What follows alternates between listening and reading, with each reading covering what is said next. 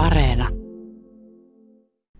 Me ollaan tänään Helsingin Roihupellossa FIDA Internationalin tiloissa ja mä olen tapaamassa täällä Anna-Liisa Liljeforsia. Tervetuloa Anna-Liisa Romano Mirits-ohjelmaan. Kiitos paljon. Mukava olla täällä. Sä toimit täällä FIDA International-järjestössä varainhankintasuunnittelijana. Ää, mitä se tarkoittaa sun arkityössä? Joo, mä tosiaan toimin täällä Fidassa varainhankinnan suunnittelijana. Käytännössä se tarkoittaa sitä, että mä oon osa varainhankintatiimiä ja oon mukana keräämässä varoja meidän työhömme. Ja tämä homma on mulle aika uusi, että mä oon ihan tästä muutama kuukausi sitten siirtynyt tähän tehtävään. Mutta ilolla olen mukana.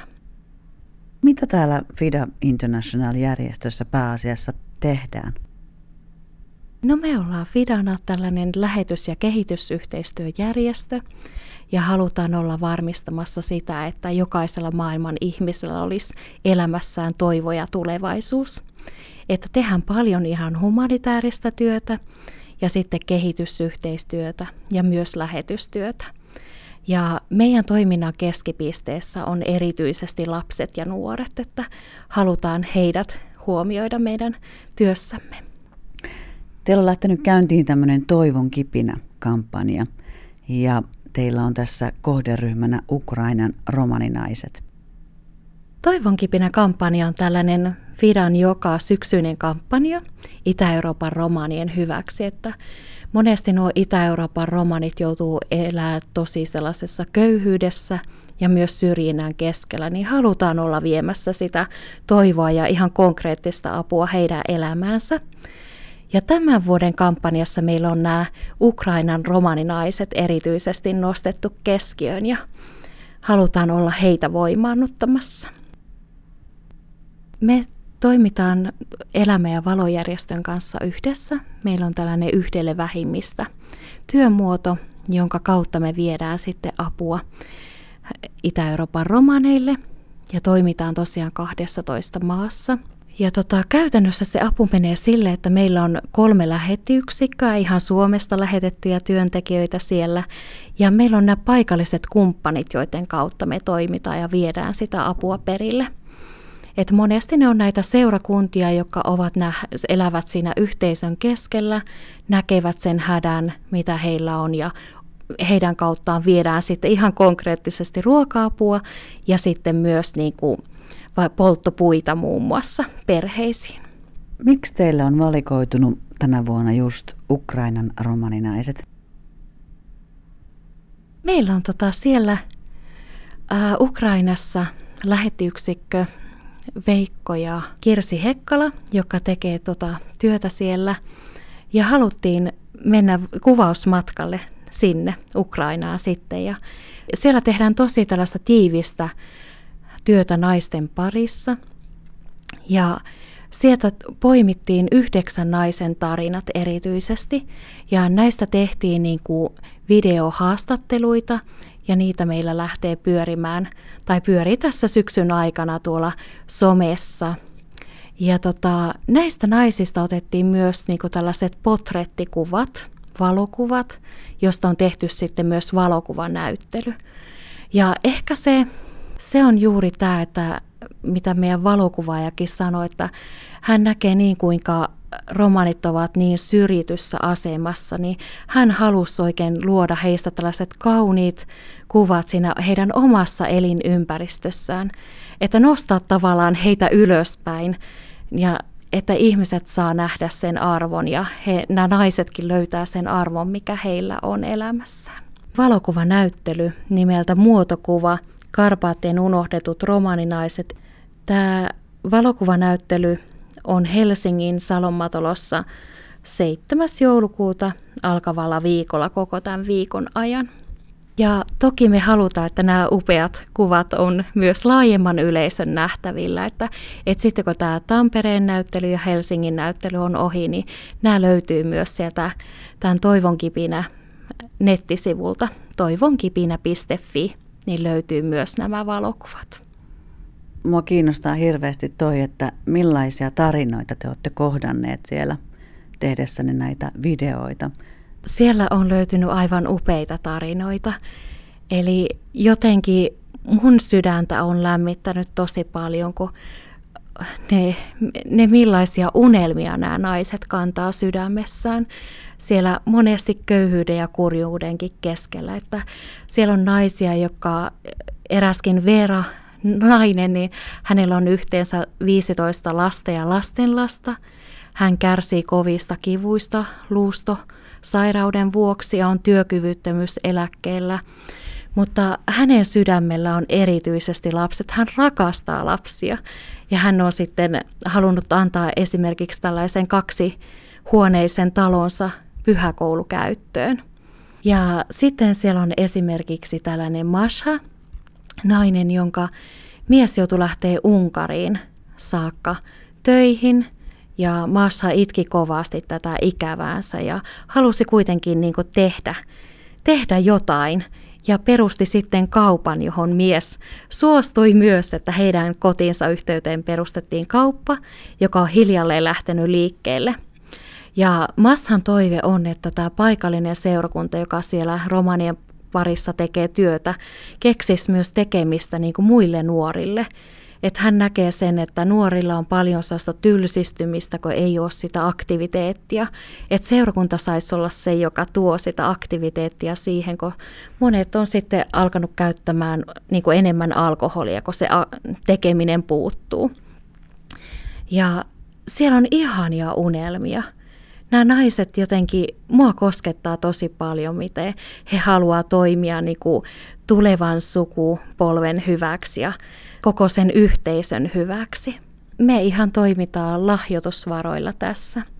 Ja tämä Toivonkipinä kampanja, mitä me tehdään, niin me kerätään erityisesti näin syksynä siihen varoja ihan yksityisiltä lahjoittajilta ja monet seurakunnat on lähteneet tähän mukaan.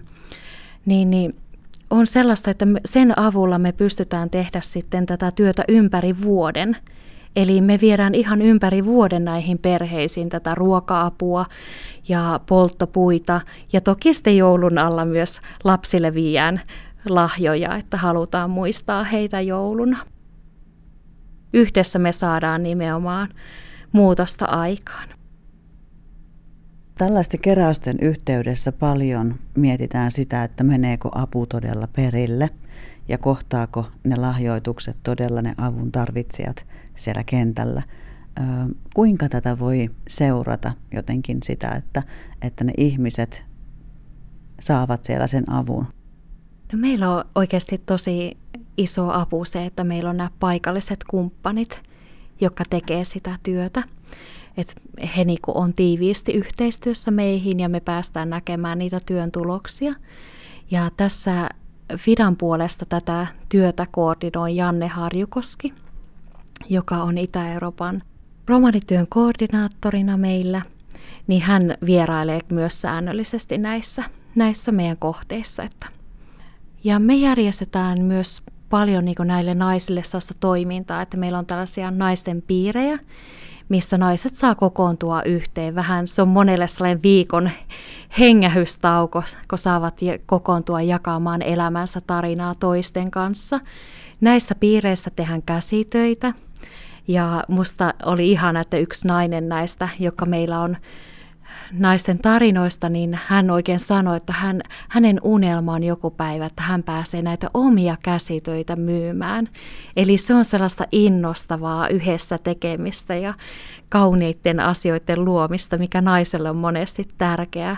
Lisäksi näissä piireissä käydään ihan lukutaito, kirjoitustaito, koulutusta. Eli monesti naisella saattaa olla ihan se, että perustaidot puuttuvat, niin on vaikeampi hakea myös töitä sitten niin kuin talon ulkopuolelta tai hakea töitä ylipäätänsä, niin halutaan panostaa siihen, että nämä naiset oppii lukemaan ja kirjoittamaan hyvin ja pääsee silleen voimaantumaan. No sulla on nyt tässä pääkohderyhmänä tällä hetkellä romanit, tarkemmin Ukrainan romaninaiset. Kuinka sä koet romanit tärkeäksi elämässäsi tai työssäsi? No kyllä romaanit on mulle sellainen sydämen kansa, että mä oon jo pienestä tutustunut muutamaan ihanaan romanityttöön, joiden kanssa ollaan saatu jo tosiaan silloin pienestä pitäen tutustua. Ja voin sanoa, että tänäkin päivänä he on mun elämässä sellaisia oikein voimanaisia, että meillä on pysynyt sellainen ihana yhteys. Ja mä uskon, että miten mä sanoisin se, että sellainen niin kuin avoimuus ja aitous on meidän välillä. Mun perheessä on romani, että mun sisko on naimisissa romanin kanssa ja se on tuonut niin kuin mun elämään valtavan paljon hyvää, että on saanut tutustua romaneihin ja romanikulttuuriin.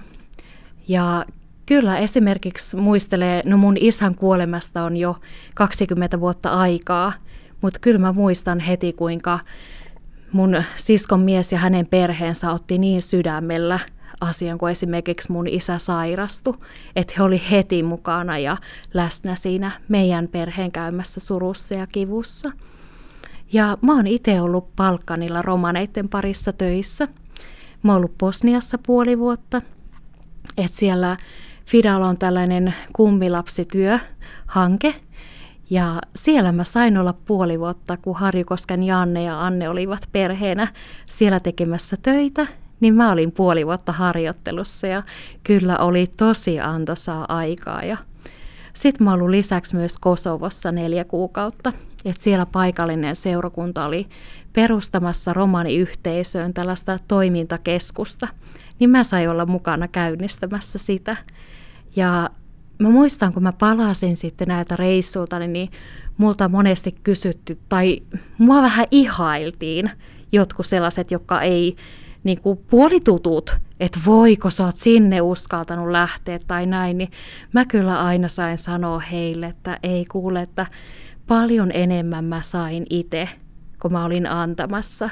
Että kyllä se yhteys ja aitous, mitä sai kokea romaneiden kanssa ja kuinka he omastaan jakoivat kaiken köyhyytensäkin keskellä, niin kyllä se oli sellaista, joka puhutteli ja kosketti mun sydäntä. Mä ajattelin, että me voitaisiin tähän loppuun kuunnella yksi näistä tarinoista, joista sä kerroit. Kertoisitko sä Anna-Liisa meille Ukrainasta Tanian tarinan? Tanja opettaa Radvankan romanilähiössä nollaluokkaa sekä läheisessä Kontsovon lähiössä. Nollaluokalla on suuri merkitys romanilasten koulun käynnille.